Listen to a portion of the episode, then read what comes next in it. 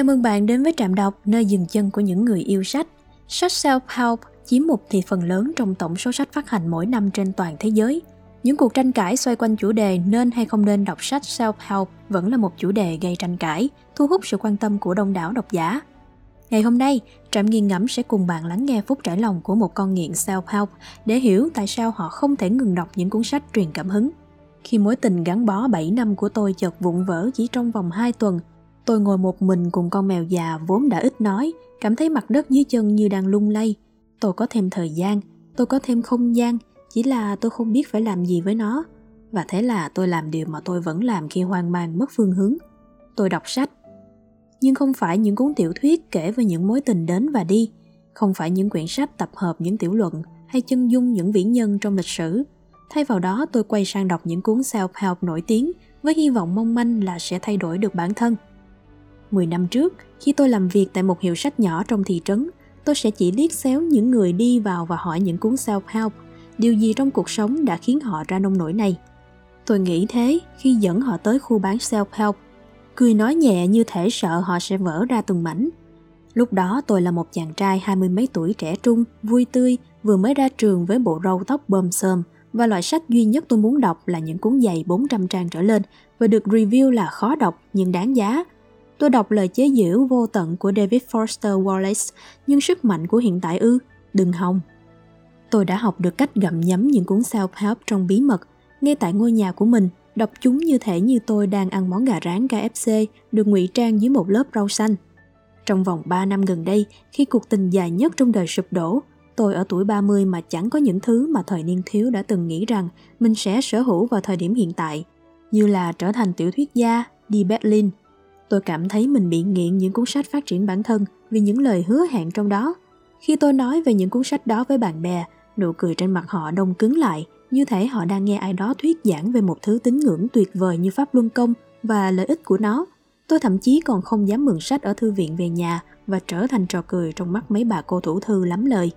Mặc dù xấu hổ đến nỗi muốn giấu hết các đám sách self-help đó đi, nhưng tôi vẫn tiếp tục đọc, đọc và đọc, bởi vì chúng mang lại cho tôi hy vọng.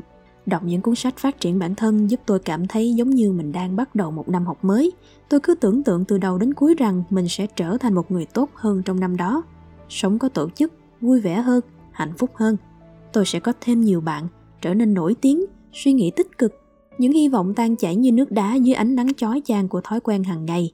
Nhưng trong những khoảnh khắc rực rỡ ngắn ngủi mỗi năm, cuộc đời tôi chưa có thêm chút cơ hội. Tôi đặt hết những hy vọng đáng thương của mình vào những trang sách self-help. Tôi đọc cuốn Bảy thói quen của người thành đạt của Stephen Covey, viết ra giấy một danh sách những nhiệm vụ cần làm, nhanh chóng quên bén là mình đã viết nó, đánh mất tất cả thói quen trừ một việc duy nhất, đọc self-help. Tôi đọc cuốn Tốt hơn lúc trước của Christian Rubin và thề rằng sẽ đưa cuộc sống của mình trở lại quỹ đạo bằng cách nuôi dưỡng các thói quen tốt, nhưng cuối cùng thói quen duy nhất tôi duy trì được là bẻ các khớp ngón tay kêu răng rắc. Tôi đọc cuốn Người siêu nhạy cảm của Elaine Aron, và nó thật sự là có ích trong việc giúp tôi có những lý do để hủy các cuộc hẹn với bạn bè và ở nhà ngồi lướt Facebook, xem các ti vi series. Tôi bị nhạy cảm cao, cần điều trị và đang ở nhà tĩnh dưỡng. Tôi nhắn tin với các bạn như vậy. Tôi biết rằng nền công nghiệp sản xuất sách phát triển bản thân là sản phẩm của chủ nghĩa hậu hiện đại.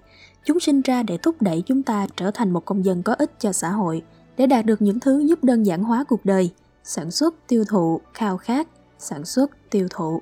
Rất nhiều cuốn sách sặc mùi lừa đảo, như con rắn trong câu chuyện của Eva và Adam.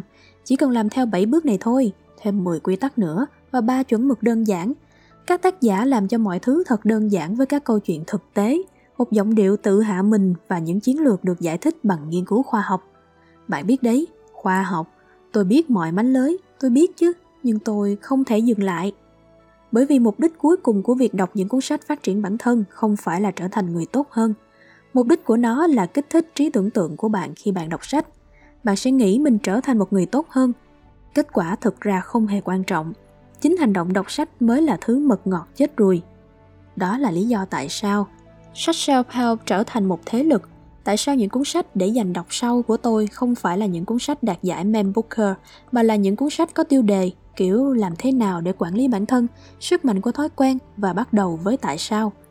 Gần đây tôi còn đọc một cuốn sách dài gần ba trăm trang chỉ để học cách quản lý email, và tôi yêu cuốn sách đó.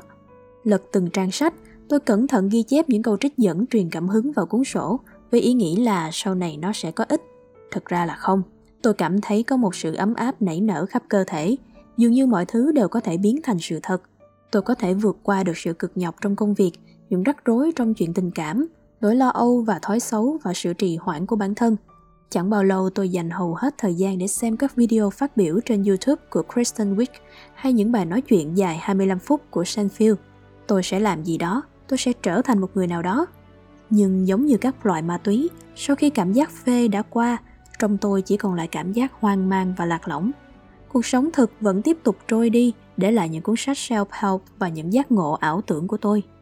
Bốn thói quen đó là gì? Chờ đã, tại sao tôi phải sắp xếp email để cảm thấy hạnh phúc hơn? Tôi không quan tâm. Tôi sẽ đọc thêm một cuốn sách self-help khác. Tôi sẽ là người tìm ra sự hoàn hảo, tìm ra chân lý. Câu trả lời cuối cùng nằm ở đường chân trời phía xa, sẽ làm rung động tất cả mọi người. Cảm ơn các bạn đã lắng nghe Trạm Đọc. Nếu yêu thích các nội dung chúng mình đang chia sẻ thì đừng chần chừ mà hãy like, share và subscribe Trạm Đọc nha.